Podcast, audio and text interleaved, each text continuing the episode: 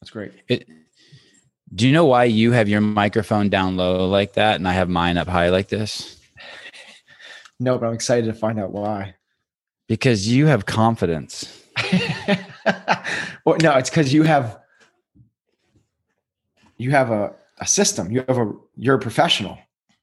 No, I'm hiding my face. um then go ahead. Um I, I how long do these I just want to like I have I have an 11 o'clock my time, so I have an hour. That's awesome. I appreciate yeah. that time. Yeah. Right before I right before I do um, one of these podcasts, so so, so the, the, thought pops in my head, hey, wouldn't that be cool to interview Ben Bergeron? And then why why do you interview people? But then I just let that one pass. And then I get super excited about the podcast. I get super excited about the podcast. And then about 10 minutes before, my feet start tingling and I'm like, why, why are you doing this? Like, and I, and I get all this anxiety. Really? Yeah. Every single podcast, whether I'm being the interviewer, whether I'm, um, being interviewed, I'm just like, Hey, wouldn't it be just fun just to go in the backyard and drink coffee and like throw rocks and hang out with the kids? But, but then, but I guess everything is kind of like that in my life. You know why Do you get like you know, that? Like five minutes before you come on, are you like, Jesus Christ, why did I why did I accept this? I should be I should be hanging out with Heather. Uh okay, so um I do get that for certain for most things. Um I think that I think that's awesome that you that you're you're weighing and measuring your life decisions like that down to the to the to the minutes. That's something I think that's really rare. I think most people just kind of go through the motions of daily experiences. And that's um that's cool, man. I, I the fact that you're weighing it not against should I um you know, I thought where you were going to go with that is you get tingly because you get nervous. Um, and nervousness is like, you know, we talk about this. I mean, I mean, know you're aware that you've been around high level sports for a long time. It's, um, it's, it's preparation. It's your body telling you you're about to do something kind of important. So you get to decide whether that's nerves or your body readying itself. And it's the same physiological response pupils dilating, blood leaving your extremities to kind of help out with, uh, or actually the opposite. The, the digestive process stops. You got to get these butterflies in your stomach. It's because you're about to do something that matters to you. So that's the only part of that. Um, so I think it's really cool that you get it before a podcast because this obviously this means something to you. It's important, but then you're even better to me is I know you're such a you're so you put a lot of value on parenting um, is that you're weighing it, measuring it against going out in the backyard and throwing rocks with your kids. Like that's really cool. It's not, should I be doing this or should I be um, writing a blog post? Should I be doing this or um, trying to balance the books? Should I be doing this or um, trying to be some other creative endeavor, which I don't, you know, you're super creative. That's awesome, man. That's super cool. Um, I, I, I would like to think that I'm at that level. But I think what I do is I, um, I've maybe I'm maybe I'm just on a different spot. I check out at a certain time. Like I I I know when I'm at work, I'm at work, and I make all the decisions based off of work things. And then when I go home, I try to make all the decisions based off of home things. Um, so at home, it's I try to I put my phone up in my bedroom and I try not to check it until the next morning. You know that type of thing, and just like hard, fast rules and so I can be in the backyard throwing rocks with my kids. When I'm at work, I'm not really having that discussion. It's should I take this podcast with Sevan or should I work with and try to develop one of my coaches? And that's a hard decision. I, that was really helpful what you said. It's preparation. I guess it's, really that is what it is. My nerves always right before I get this um, fight or flight, and since I don't really exactly. have too much fight in me, I, I just embrace the flight. It's, it's freeze or flight. It's like should I be the deer yeah. in the headlights, or should I run away? Um, actually, I think um, it's. I read. I I heard something recently. I think humans actually. So we always talk about um, fight or flight. I think there's actually um, four things. It's not just fight or flight, and that was really easily. It's um, memorable. It it um, describes the autonomic nervous system really well in terms of um, you know what happens when you get pulled out of um, rest and digest into this kind of like ah this high stress thing um, but uh, my understanding is that there's actually four things that you potentially could go through when presented with something that could otherwise be called fight or flight and it's fight flight um, freeze or friend as human beings we have the like I'm not going to run away from you. I'm not going to fight you, but I'm going to try and make friends with you. I'm going to be, it's the people that are like um, people pleasers, people that avoid confrontation and they avoid it in a different way other than running away from it. Like most humans actually don't do that in most scenarios. If someone pulls out a knife, I get it. But if someone goes like, Sevan, we have to have a really hard conversation. Most people go, it's like, are you like, yeah, bring it on. Like, I'm ready for this. Like, are you a conf- confrontational type person? Um, do you fight? Like, do you fight it? Or are you the type of person like that tries to like gloss it over? Like oh yeah sure Sevan I'd be happy to talk. Um, you look great today. And trying to like appease from the onset. That's interesting. Uh, when I um, that I, I think you're that you nailed me. If someone wants to talk to me and I know it's going to be really intense I kind of embrace it I really am look forward to the awkward situation. If I'm the one who has to go up in front of a room and speak, I literally have the thoughts, "Hey, the door is right there. Just grab your shit and run." I like literally like when I have to do public speaking, I literally get like that. Just I do grab too. Your shit and way. run. So I'm much better with like this type of scenario where it's like question and answer, and I can be off the cuff, and I don't have to have anything scripted. If it's a type of situation where I have to have something scripted, um, Right. I, I, I, get that feeling. I, I'm I'm the same thing. Like uh, right. Even if it's your own script. Oh yeah, 100. percent Yeah, yeah, yeah. I love how you start your. I realize now that we're in the podcast. I love how you start your podcast. By the way. Thank like, you. Like you just kind of like we're in it. Got it. Check. Um, I always. I, I remember being a little kid um, when Mike Tyson was um, coming up, and he did some interview and someone said, Hey, have you ever thought about getting counseling? And he said, No, like this pathology that I don't want a counselor to heal this pathology of mine. Like it's what makes me a killer. And it, it, one of the um, athletes that was m- most interesting to watch right before, right before they would go out would be Matt Fraser because he would start to get this gag reflex, and he would always just be there, like, and but he was so comfortable with vomiting or or or having the sensation of vomiting and i would always ask him hey what are you doing? He goes oh i'm, I'm this is i'm just i forget these are my words not his. But he would basically be i'm overwhelmed and nervous and this is part of he didn't say preparation but now he was so comfortable with it. He was so he was so comfortable with whatever he was feeling even though it looked horrible to me and you just nailed it. He must have known on some level that hey that this is his preparation. Yeah so the opposite for that for matt would be so think of the opposite. If if he suppresses those feelings or even worse if those feelings just aren't present at some point during the games that's him that's him easing into complacency. Like all of a sudden it doesn't matter that much. I got this one. Like if those feelings go away that should be the red light. That should oh my god it looks like a coyote in the back. You're there. Your your dog. Oh yeah. Yeah. Old meshy but right so like that's that's that um those signals um are just that. They're nothing more than signals and how you interpret them goes a long way. And if matt tells himself like oh if he if he allowed himself to get freaked out by those triggers um that would be a bad situation. I'm throwing up. What's wrong with me? All this. But if he just goes like part of as you said he's so nonchalant and he realizes part of the process of preparing, getting ready for something that matters. Um, it's it's actually something that he sees as a uh, a necessity and a benefit, other than a hindrance or a crutch. Right. So, uh, I, I need to I need to embrace that. This so it's a good thing that I get nervous and want to run away before every podcast. As long as you interpret it the right way. right. Yeah. If you interpret it as like where is the door? Like no like literally literally where is the door? Like i need to get out of here. That might not be the best story we want to tell ourselves but if it's a matter of like uh, here's this feeling i feel it coming on. Okay i know what this means. This is all good stuff. Like i'm going to be um it's kind of like uh you know they say um caffeine can be a performance enhancer? Yeah. It's the same thing. Like caffeine is like getting you more in that like um your heightened state.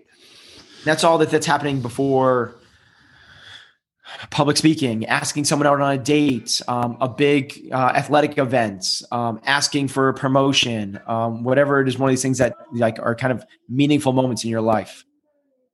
How long have you been married? Ten years. Ten years. Uh, you no, don't know. Scratch that. Uh, uh, Eleven years. You yes. don't know any anything about asking anyone out on a date. No, I don't. You're absolutely. 963 um, five star reviews on Amazon, 1,675 five star reviews on Audible. And thank you for Audible. Um, I didn't even know you were That's for- talking about it first. Yeah, yeah, that that's for that's for your book, that's awesome. um, Ch- Oh, wow. Chasing Excellence. cool. Um, and I'm shocked at that by the Audible one, by the way. Like, I am. Uh, my biggest fear growing up was public was um, not public speaking was public reading. I have dyslexia.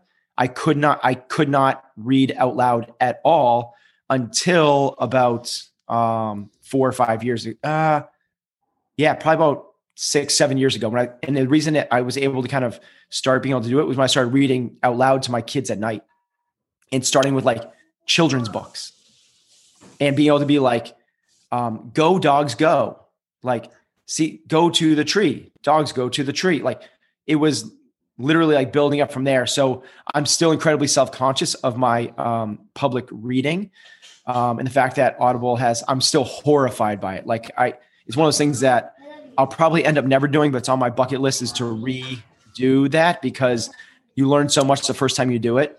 And I feel like I read it so poorly. I would love to go back and I, I literally like even last night reading to my kids at bed, I was like, whoa, I this is how this is the cadence I should have used in the audible book. Like literally last night. I recorded that four years ago. I thought we started the podcast with saying you have your work mindset and your family mindset. It looks like your work mindset creeped into Ah, your I family to you. mindset. Yeah, I lied to you. There's no, there's no, there's no truth. no, that's the that's the bigger circle. That's the always bettering yourself mindset that that where the other two reside, right? yeah. That's the big bucket. Yeah, but you're right. I should have been just totally absorbed and present in that moment of reading my kids, but I, I was reading really well to them and I was like, damn, this is good. and it was literally like good night, good night construction site was the book. I love it. Um, how how many kids do you have? Four. I have two that are my own and I have two stepkids. So a big gap between them. And how many wives do you have? Uh, currently, Yeah, uh, just one right now. just one. Heather's gonna kill me if she hears that now. I, I've only I've only ever had just one wife. I want to go back to um, confidence. I'm I'm looking at my notes and I'm trying to think where where that word popped up. Hold on. It was either on your website or on your CompTrain website. Mhm. People traits. Ah. Uh, and excuse me, sorry, my notes are a little sloppy here um, because there's so many of them. The But I think that you have notes for your podcast is like ten levels above my podcast. um, there, the grit, resilience, accountability, confidence, optimism, perseverance, humility, and passion. What is confidence? What it, yeah. Um, so it's funny you hearing you say those. Those have changed over the years. So some of those things have morphed into different stuff, but the confidence one has not. Um, confidence, I think, is is really misunderstood. It was misunderstood by me when I was an athlete and having seen the 10,000 foot view that coaches are provided and you get to like step out of it and actually see what's going on. Um, I've actually been able to redefine it, I think, a little bit more um, tangibly and um, within the grasp of, of people. It, I'm going to start by defining what it's not, realizing that defining what something's not is not very helpful. Like, um, I am not drinking shampoo. Like, I get it; it doesn't say what it is, but I think so many people have this have this understanding of what confidence is that's misplaced, and most people believe that confidence is the belief that you can win, and I, that's not what confidence is. If that if confidence is knowing that you can win, in the CrossFit world, one person's allowed to have confidence. Matt Fraser, two people, Matt and Tia. No one else can have confidence because no one else thinks that knows that they can win and they know that they can't. So it has to be something else. if because people do walk on the floor with confidence. To me, um, confidence is knowing that you can give your best effort regardless of the circumstances that are presented to you. So, and this is really powerful. Like, if you're going to walk on the floor and um, regardless of this is a wheelhouse workout, and I realize I'm talking in terms of CrossFit, but that's that's my profession and my jam. And um, if you're an elite athlete working on the floor, and regardless of it being Atlanta, where you have never done it before, it's probably gonna be the hardest workout you've ever done. Um, if you if you think that I can kill this workout, having no one knows if they can kill it. No, nobody, including Matt and Tia, have any idea what this workout's going to feel like. So it can't be this this confidence in projecting the future. It can't be that, especially if it's results oriented. Totally outside your control. But what is inside your control is it sounds cliche i get it and it's very you know but it is can i can can i give my best effort regardless of what's in front of me? Regardless of the 300 pull-ups regardless of the weight vest regardless of my hands tearing regardless of a judge calling no rep regardless of it being 90 degrees regardless of it being the, the 12th or 13th workout over three days no matter what happens do i feel like i can still give my very best effort at this moment? And if you can do that if you can give your best effort what else is there? And if there's not much else, because everything else, by the way, is already been passed. It's preparation. It's it's been done. And I do understand that confidence is earned through preparation. So the more preparation you give, the more potential you have for confidence in that moment. If you're totally unprepared, you walk on the floor and you're not going to have confidence because you're like, I'm not going to be able to do this. Like, I'm not, yeah. So it's the two things.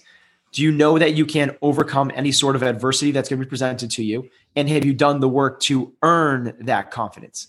All the other confidence is fake. You know, people that give the big pep talk beforehand and they walk in with a, a big, like imagine before a, a football game, before the Super Bowl, you get this big pep talk from your coach. You're like, yeah, yeah, this extrinsic motivation, which is not real. You go. What was the word you used? What was the word you used? Extrinsic, like outside okay. of yourself.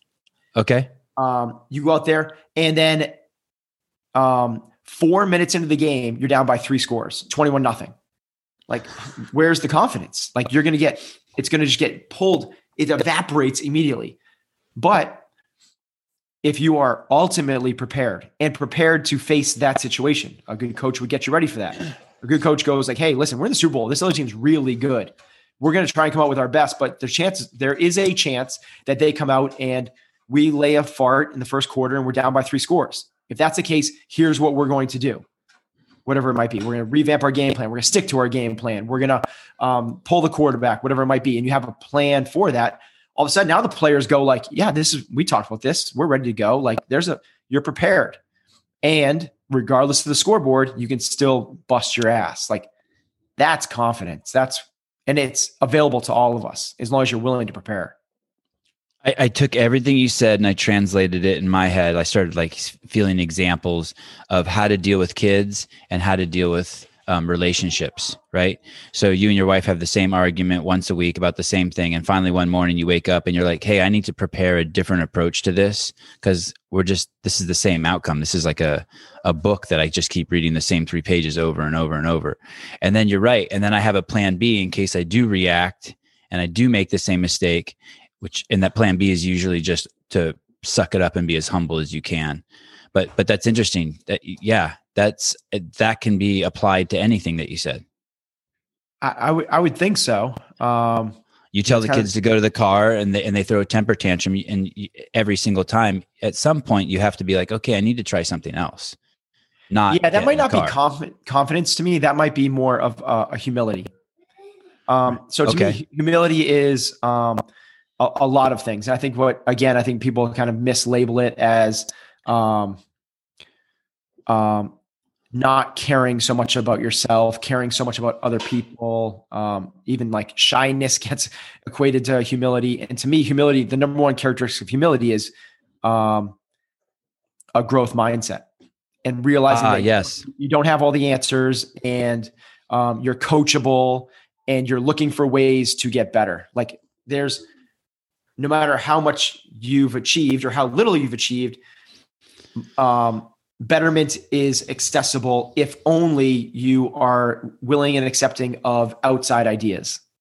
If that's if that's the case, it's a that's why that's a really powerful combination, right? If you're humble and um, willing to work hard enough to be confident, that's why humble and hungry is such a tagline. Those two things together are really really powerful, regardless of yeah business relationships family sports athletics arts whatever it might be.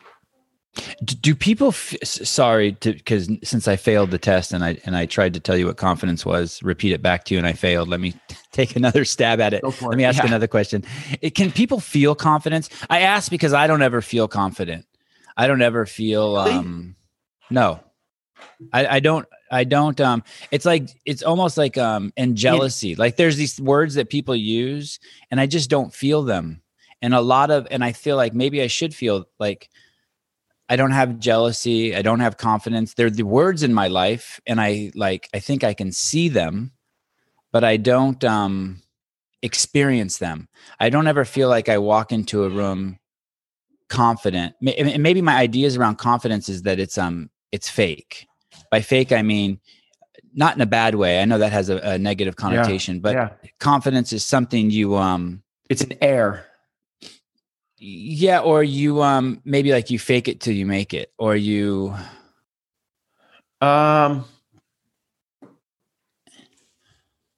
it's just interesting. It's okay, not something so have a, it's not something to have a firm grasp on. Yeah, no, I think if we re, if we um, take a different um, look at this through like a different prism, and um, instead of if we kind of like sub out the word confidence and sub in the word um, being a realist, so I think most people would look at the word um, opt uh, confidence and say like confidence is like an optimist. Like I'm going to crush this. This is going to be amazing. I'm going to um, I'm going to nail this podcast. I'm going to nail this public speaking event. I I'm a great dad. Like uh, whatever it might be.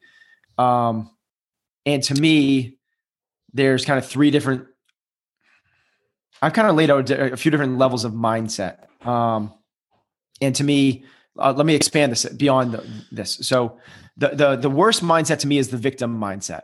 And I don't think that you're saying you're, you're, I don't think you're there when you're saying like you're not confident, but victim mindset is like the world is out to get to me. This sucks. Um, things are actually set up and roadblocks are purposely put in place for me.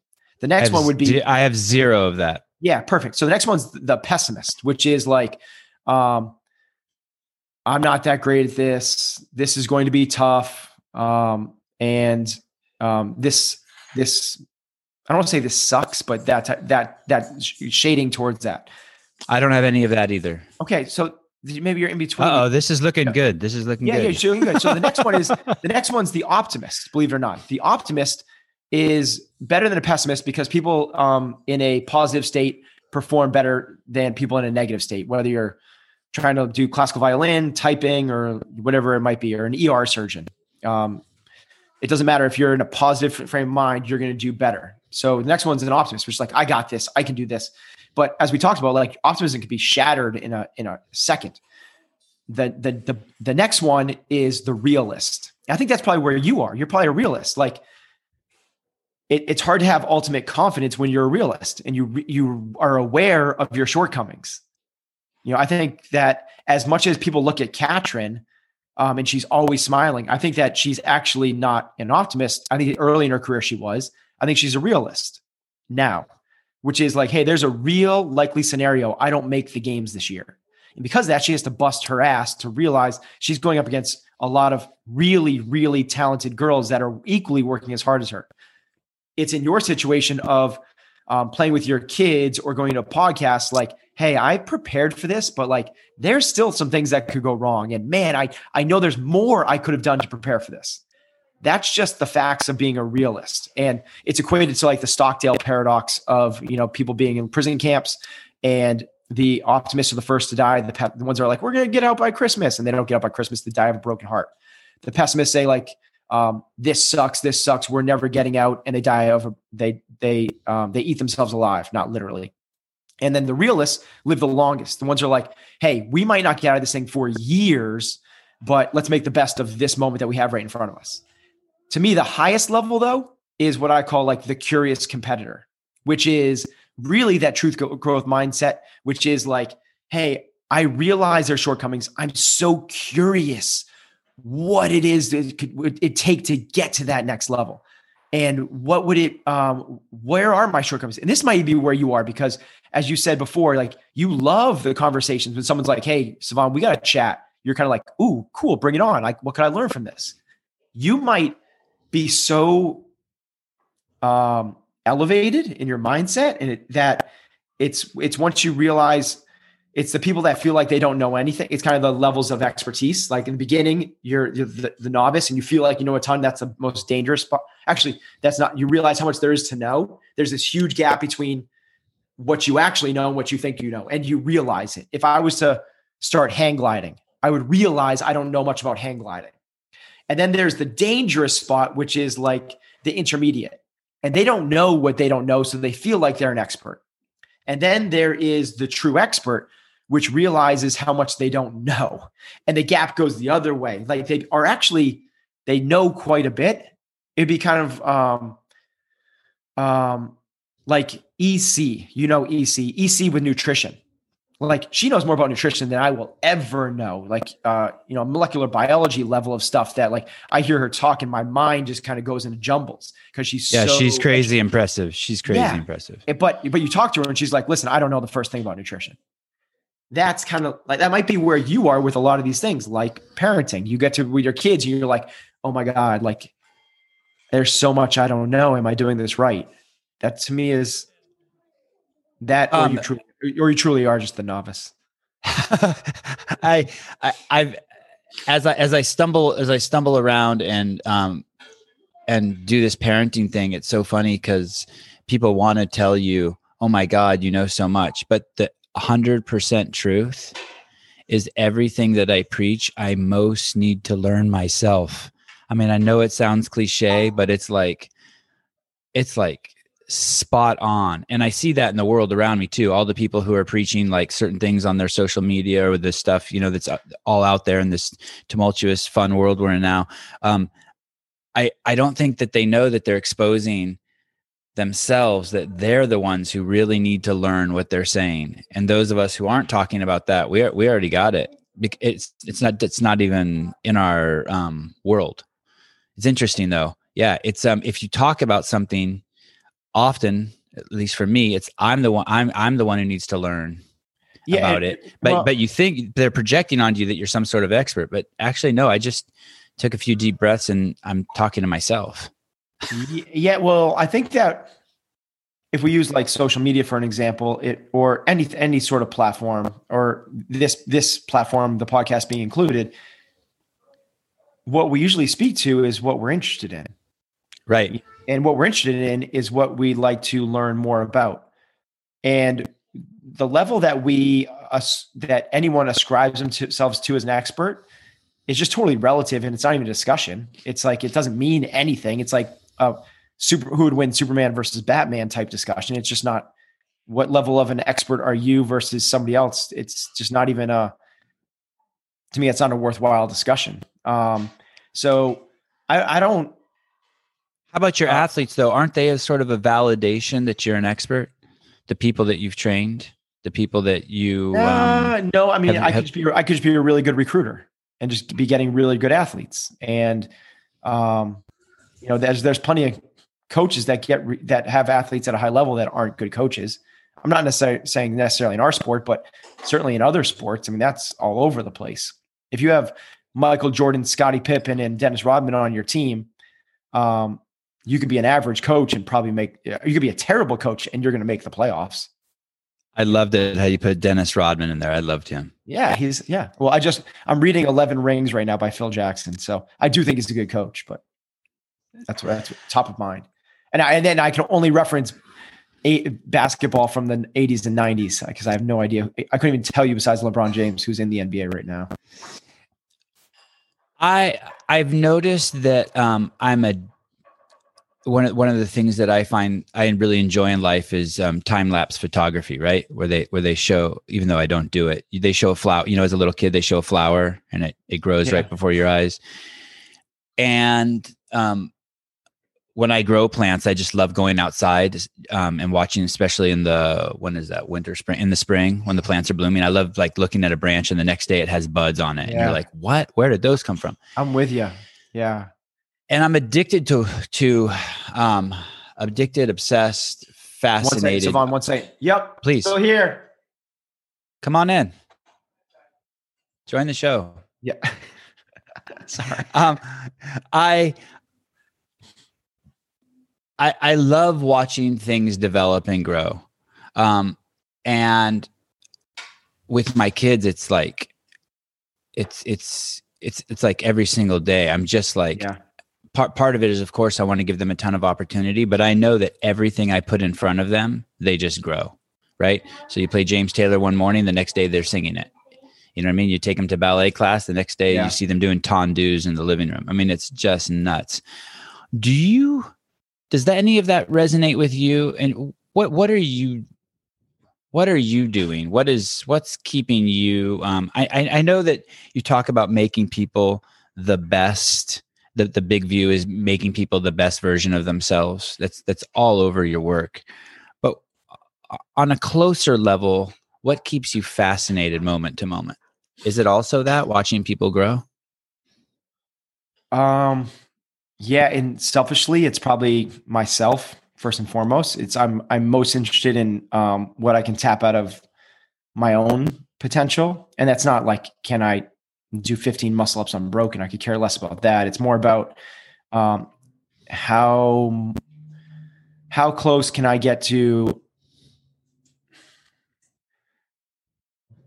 fulfillment uh, fulfillment's my favorite word. Um, I, I, think passion is like uh, purpose. All those things are uh, misconstrued. Happiness, joy, misconstrued. Um, but fulfillment to me is when you're lying on your deathbed and you look back at your life, you're like, yes, did it. Like, yep, that was it. And w- what does that exist? I hope so. Um, I, yeah, I, ho- I hope so. Um, and I think that the way to get there is to what you're doing, which is constantly putting a uh, a measure on the way you're spending your time. Because time is the only non-renewable resource, right? It's the only thing we don't get back. If you spend hundred dollars, you can make hundred dollars back. If you, um, if your house burns down, you can get another house. If you lose your job, you get another job. It's um, there, it's the you know, if you lose a relationship, you gain another relationship. It's the only non-renewable resource is time. So to me, the and this is me just like I don't know the answers. I, I mean, I'm just taking my best guess at this thing. That when I, I'm I'm guessing that when I am about to kick it, that I'm going to look back and say, did I spend my time well? And to me when you when you ask yourself that question and i know you're doing that because of the way we start off this podcast you know should i be on the podcast or should i be throwing rocks at my kids? That's to me what is the most important thing i should be doing with my time right now is the number one question we should all be asking ourselves on a continual basis.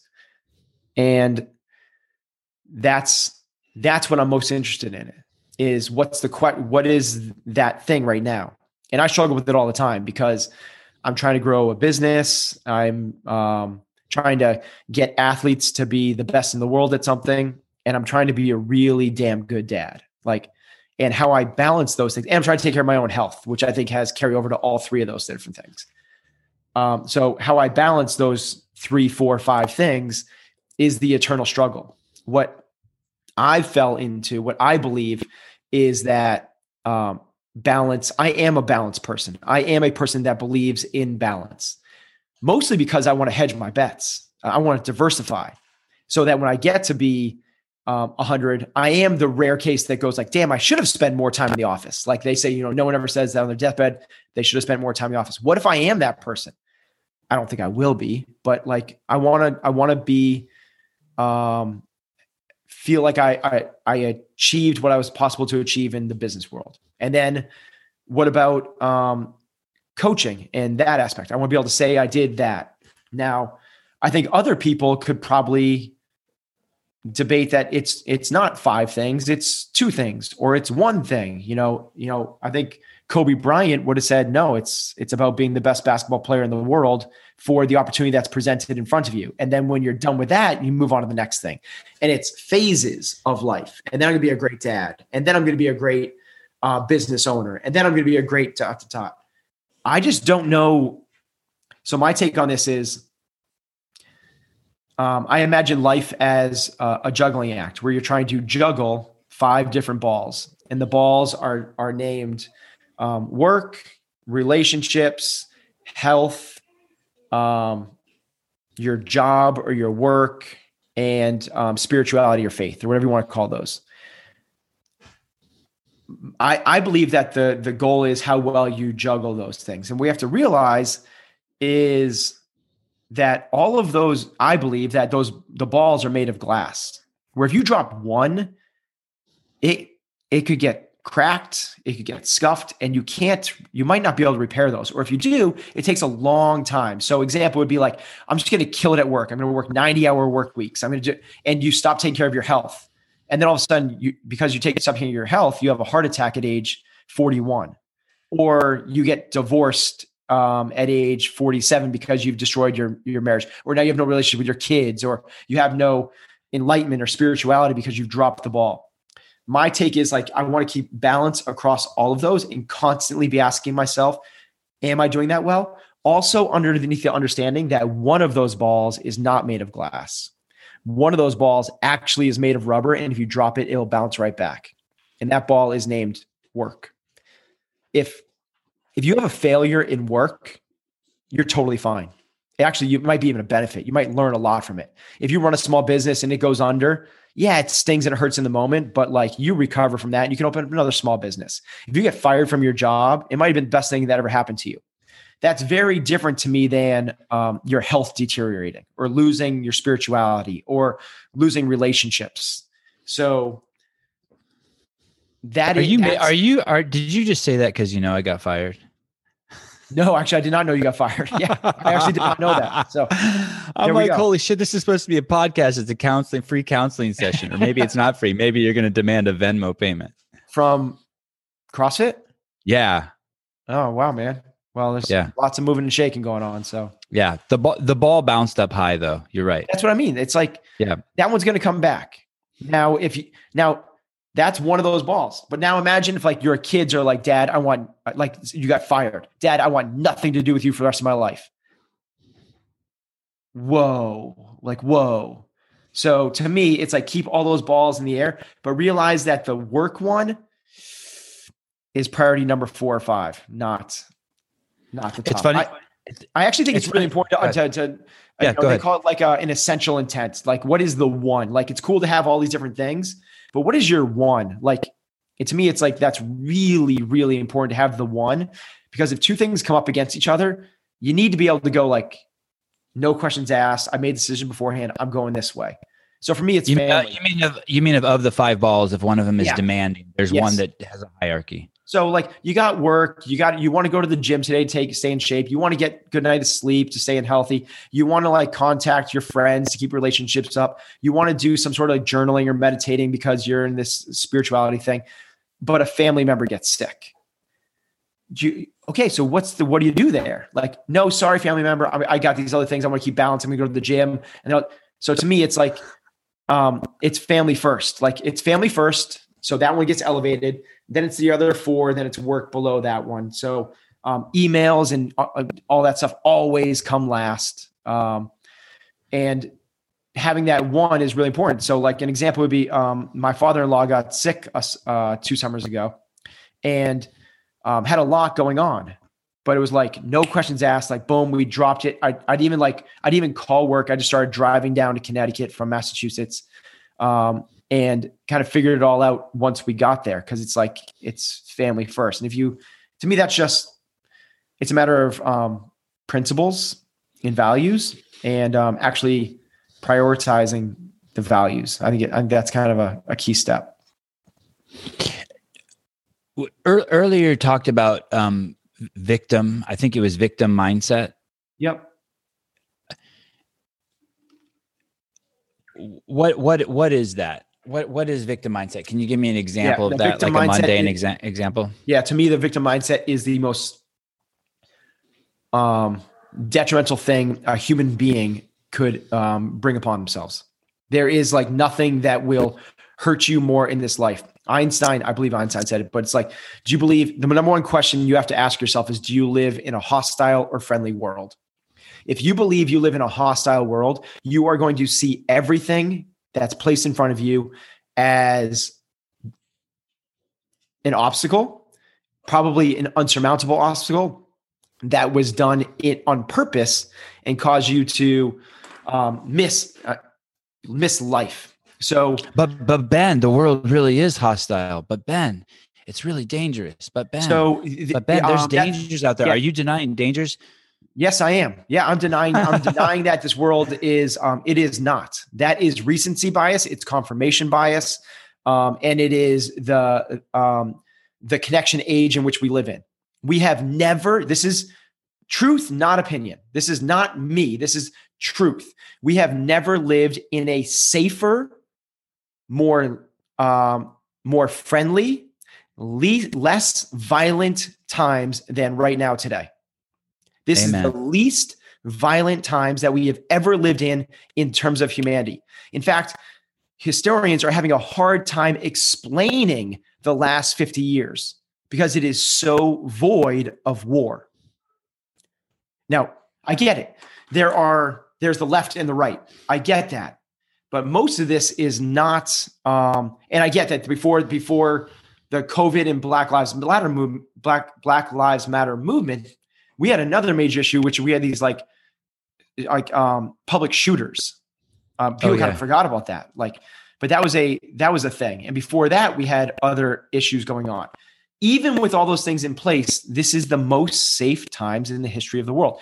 And you it, it comes into perspective when you um if you just look back through history and the violence that was the norm um, even even a couple hundred years ago. I, I I read a couple summers ago um, Gates of Fire, Steven Pressfield's um, um, story of the 300 Spartan warriors, and the 300, the Battle of um, Thermopylae, I believe it is, um, is is a part of the story for sure. But the majority of it is just kind of like the time, the times, and how violent and horrific life of a human being was back then was hard to even fathom.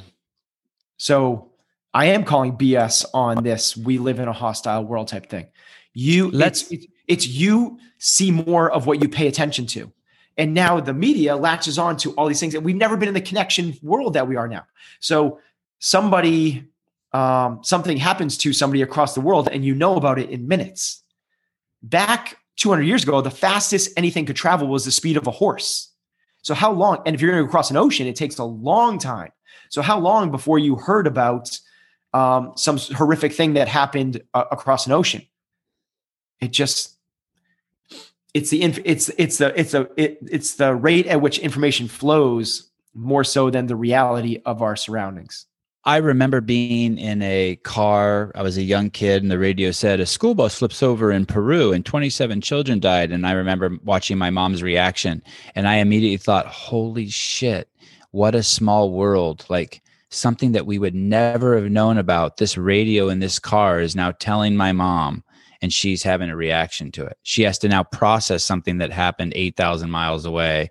I mean, it was it was even as a young kid, I was like, "Hmm, something's going on here." This Have is. you seen um have you seen the social dilemma? I have not, So but I've heard. I've it, heard a lot of. I've heard a lot about it. you, you got to watch it. I realize it's a documentary. I realize that there can be massive biases in there. I realize that um, there's probably an agenda behind it. Um, realize it's just a few people's opinions on it. Um, one of the things that's said in it, I don't know if this is fact or not, is that the algorithm which makes up social media right now, um, their the job of social media and media now, not just social media, but the news, whether it's you know the Wall Street Journal, the New York Times, um, CBS, NBC, CNN, Fox News, the job is to keep you engaged. Period. That's their job, and they spend billions and billions of dollars to map your psychology, not psychology of human beings to map Sevan's psychology of what can we do to keep him engaged on this device or on this platform or on this screen. And one of the things that they found was um, to send things that you're interested in. So the example they give is if you type in, um, you know how like you type into Google and it autofills for you in the search bar. If you type in climate change is, what you get after that might be um, climate change is I don't know what's where you stand on this, but climate change is a hoax. Climate change is manufactured. Climate change is not real. Climate change is um, um, a conspiracy theory, um, whatever it is. so, get, so Google's Google's trying to help me. That's so sweet of them. Yeah, exactly. And I get, or I'm just, I'm, I'm not saying this. Someone else gets.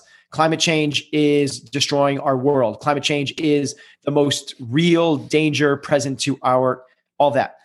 Right. So they're trying to keep you engaged. And then the crazy part about this is the algorithm cannot decipher between fake news and real news. It can't decipher between those two things.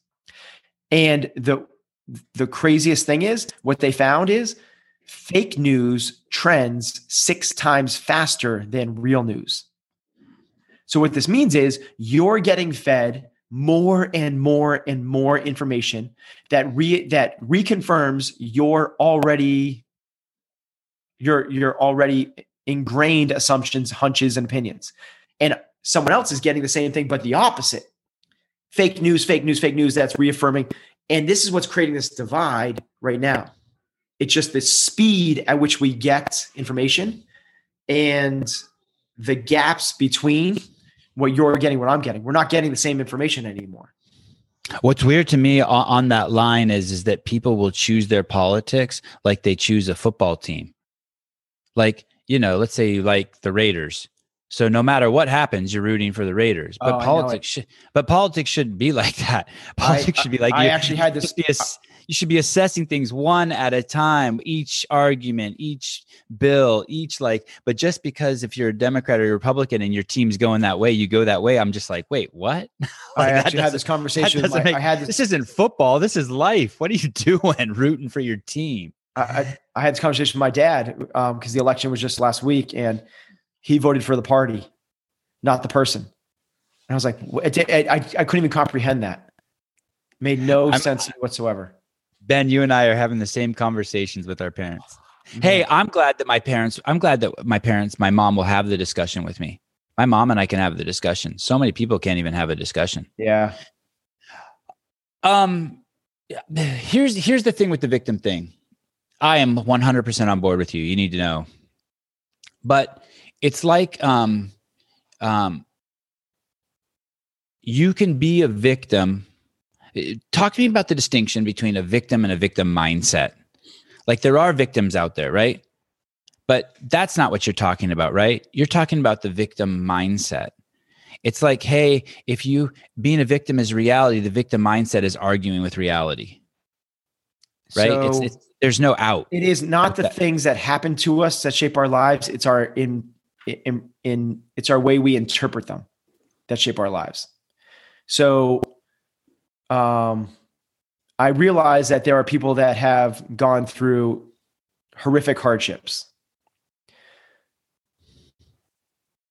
I'll go back to the the, the Stockdale paradox. The um, it's named after Admiral Stockdale, who was a Vietnamese prisoner of war for four years. He was the highest ranking captured U.S. Uh, military, so he carried a lot of weight.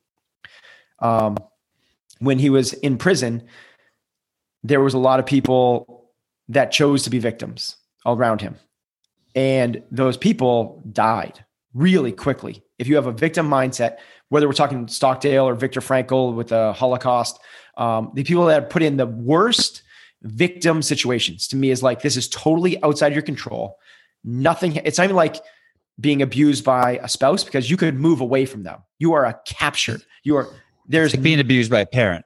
It's the worst possible situation, right? Yes. Right. It's a, abused by a parent that you cannot leave as a young child. That's right. that's a horrific situation.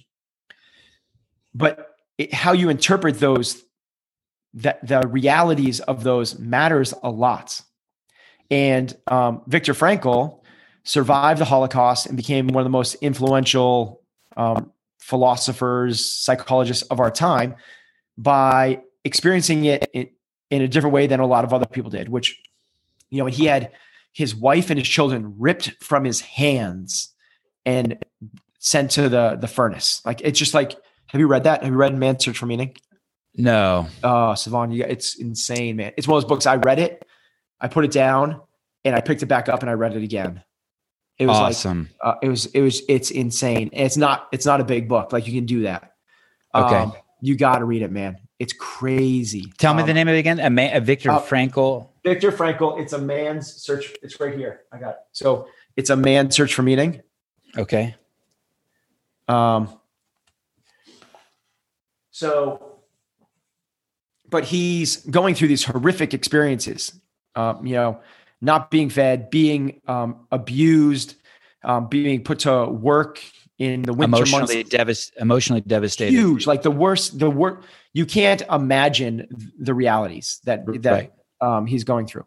And while he's there, he's choosing to see this as a learning experience. And he's trying to decipher what does this mean? What is how is this shaping my life? What can I do? Can I serve others? What can I do to come out of this in a, a, a better person than I went in?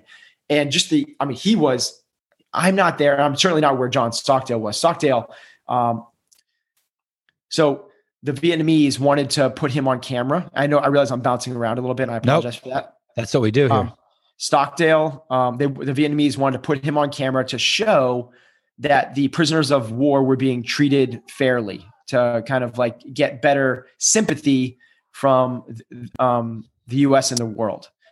And he realized he was going to be used for propaganda, so he um, shattered um, a piece of glass and cut his forehead open, so that right before he went on, he would be bleeding across the face. So the Vietnamese saw that. They're like, okay, we, we can't put him on. We're going to clean him up. And they gave him a clean him up. And actually, he looked okay.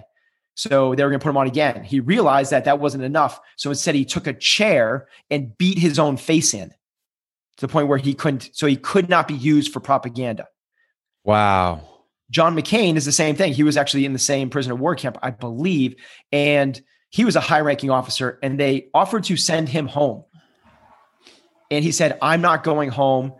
Um, there are people that have been here longer than I have. I should not go home before them. Like that is like, holy crap. That is um That's not the victim mindset. that is not the victim mindset. Exactly. And because of that, like these people are they're here's the if you have a victim mindset, you're not gonna get much out of your life. That's kind of my my my take on this because it's a woe is me. And I- I don't know this for I think that there's a there's only a very few animals on this planet, humans being one of them, that can actually even have the capacity to feel sorry for themselves. And when you feel sorry for yourself, you're what you look for, you see more of. It's just it's this it's it's what happens. It's a frequency There- illusion. Like if I say like Salon, the- like go Salon, have you seen any yellow cars today? You have seen no yellow cars. Now for the rest of the day, you see yellow cars everywhere. If you look for things that are are negative in your life, you're going to see more of them. Regardless of the circumstances, there are people that have brick paved roads and have easy lives. There are people that have horrific situations. That's fixed. That's the cards that have been dealt. Now, do you want to be the victim or do you want to play your cards? It's interesting. I, I think the people who have the victim mindset also they have a blurred line between what the distinction between their situation and how they're going to get out of it. You don't make a wrong turn, pull over on the side of the road and start crying. I mean, that's it's ridiculous, right? But I mean, it's a perfect um, analogy for what we see people do, right? They hit a speed bump in their life and they somehow think that blaming others or feeling sorry for yourself is, but but even if everything you're feeling is accurate, there is that's not an out. You've now you're now um Yeah, I'm not. Yeah. um, so it's not to you're say now embrace you're now embracing your your dilemma and your um your sorrow. It's almost like it's like how a three-year-old is really. I noticed that with my kids. Hmm. like like at three years old you you just have this emotional response to everything. Yeah, that's because, yeah, it's so cool. Um, So yeah, just to reiterate, there are terrible things that happen to good people that are totally undeserved and they are victims. But the victim mindset, as you alluded to, which I loved, you kind of clarified that, is different. What we're saying is resist that. And to your point, the three year old doesn't have the prefrontal cortex of their brain developed yet. The prefrontal cortex is logic, decision making, weighing it, like putting meaning to things. They're mostly going off of just the animalistic brain, which is the amygdala, which is all the emotional aspect. My kid doesn't care that the power's out. All he's is like, it's movie night and the TV's not working, and I'm screaming, turn and he's screaming, turn on the TV. Well, because he's three. He doesn't what do you care guys that the power's for, out. What do you guys, what, do you guys do have anything? Night? Do you guys do how just, often do you how often do you guys do movie night? Uh, Friday and Saturday night after the sun goes down, the kids can pretty much watch whatever they want. I love that. And what about during the week? Do they get screens? Uh, the only time they get screens is um, so I take them to um, jujitsu, and the twins have a my yeah. my three year olds have a class, and then the older kids have a class. And so what I do is is I make you have to sit still and watch the warm up, and then you get an iPad. Cool. But my older one has found a group of kids who skateboard now at in his class. So instead of watching the iPad, oh, he'd awesome. rather go outside and skateboard. Yeah. Yeah, I saw your. I don't know um, which child it was, but recently um, hitting tennis balls at like age six. Yeah, that was super impressive. I have, I have, I'm all in. yes. I'm exp- my kids are my experiment. So all in, that, all in at what? What is what is the end state? All in. We say all in. What are you all in at? I know um, you've done a lot of like it's all movement based, and you have this amazing garage gym with all the gymnastic stuff, and there's no such thing as you don't say no to them, you let them fall, and um, nothing is too dangerous. But what is they that? are they are my Sistine they are my Sistine Chapel.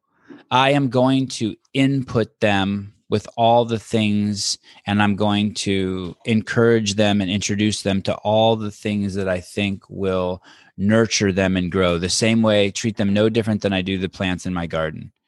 So how are you making those decisions though? Like what nurtures them and makes them grow and like how how are you doing that? Because there's endless things, right? Do you right, do, like, right. Finger painting. Right. So, you want to so, do skateboarding or so you're so a lot of it is is just uh, I I I'm not sure if I'm using this word right. It's just fortuitous, right? So like one of the other parents, he's in ballet, and one of the other parents is like, "Oh, I take my kids to tennis." So I'm like, "Oh, when is that class?" And so I take Avi there to tennis, and then I sign up for the clinic, and then I get a tennis ball machine, and now we're just doing tennis. Tennis. I was actually talking. I know you have to go in two minutes really I'm super curious about this though. What I'm doing people think that I'm building athletes and that I'm interested in the kids movement and all that stuff. And yes I'm fascinated by that. But the real thing I'm doing by taking them out is I really love the fact that my kids get one-on-one attention from other adults who are professionals who are focused and who are teaching them things. So it kind of doesn't even matter. The two things I care about are math and English but outside of that, I don't really care about all the other I, I, sports. Actually, don't do much for me. Um, uh, I'm more like into like movement, like the um, I don't know his name. Uh, um, I don't know his work very well, so maybe I'm mis I'm choosing the wrong person. But like the the uh, Porto uh, Porto Idol, or he's yeah. he's the a bit big movement guy, the monkey guy or something. He yeah. has a monkey as his logo. I I just want my kids to feel um, super duper happy in their body. And then outside of that, I want them to be good mates. And by so mates, much, I mean not the way Australians use it, but the way we use it. How much time word. a day are you spending with this stuff? So tennis all day. From the second they wake up to the second they go to bed. And so it's how much of that is play and how much of that is structured? Um, so base so like I'm doing the podcast now. I'll finish the podcast with you. The gymnastics coach will come here from nine to 10. S- the second the gymnastics coach is done, today's a, a, pretty busy day. I will throw them in the car and I'll take them to Derby Skate Park, the oldest skate park in the country. They'll skate there for an hour. Then from there, I'll find some something for, for them to eat. We'll stop and get food. Then we'll come home and he'll have a piano lesson. Then after his piano lesson, he'll have two hours. And by then we'll have had enough of each other. And he'll go in the yard and play. He'll do Legos. He'll play magnets. Um, his mom might ask him to read. And then the other, and then they do something called Kumon. Are you familiar with Kumon? Educational. Yeah, Yeah, It's, yep. it's, it's um, a Japanese guy invented it. There's Yep. thirty thousand Kumon centers. Yeah. Um, it's basically CrossFit, but but with math and reading. It's time, math, and reading. So they do that for ten or fifteen minutes a day, and then they'll just play. Then at three thirty, I'll take them to jujitsu, and then at five thirty, they'll come home and they can basically just party, do whatever they want. Um, and they usually have like three or four dinners by then. You know, like they eat, we eat a dinner, and then they go play, and then they eat another dinner, then they go play, and then they eat another. It's crazy. They're eating machines. But I also leave the garage door open and I'll go in there. That's their kids' gym. And if they come in there, I'll, I'll I start um, doing my best to encourage play. I, I I and I straight tell them, hey, the IG is not going to feed itself. We need some content, guys. Let's do some stuff. They'll be like, all right, set it up. Set it Roger up. that. Roger that, sir. Let's go. Um, but but in, in the end, right now, I, I, I want to make good mates. I want them to be good husbands and good fathers. That's that's kind of like where I've I've hung my hat. It's cool. Ben, I know you have to go. Um, we didn't talk about CompTrain. Um, uh, we didn't talk about the blur between work and play. We didn't talk about your four kids. Um, we didn't talk about why you shouldn't gossip. Um, we didn't talk about why you don't watch the news. By the way, your your list of ten things not to do is so unexpected. Like I thought it was going to be like, don't eat bananas before your work. I mean, it was really Oh, unexpected. Um, better people, mental toughness, um, your 2016 games experience, um, why you started a baseball camp at the age of 13.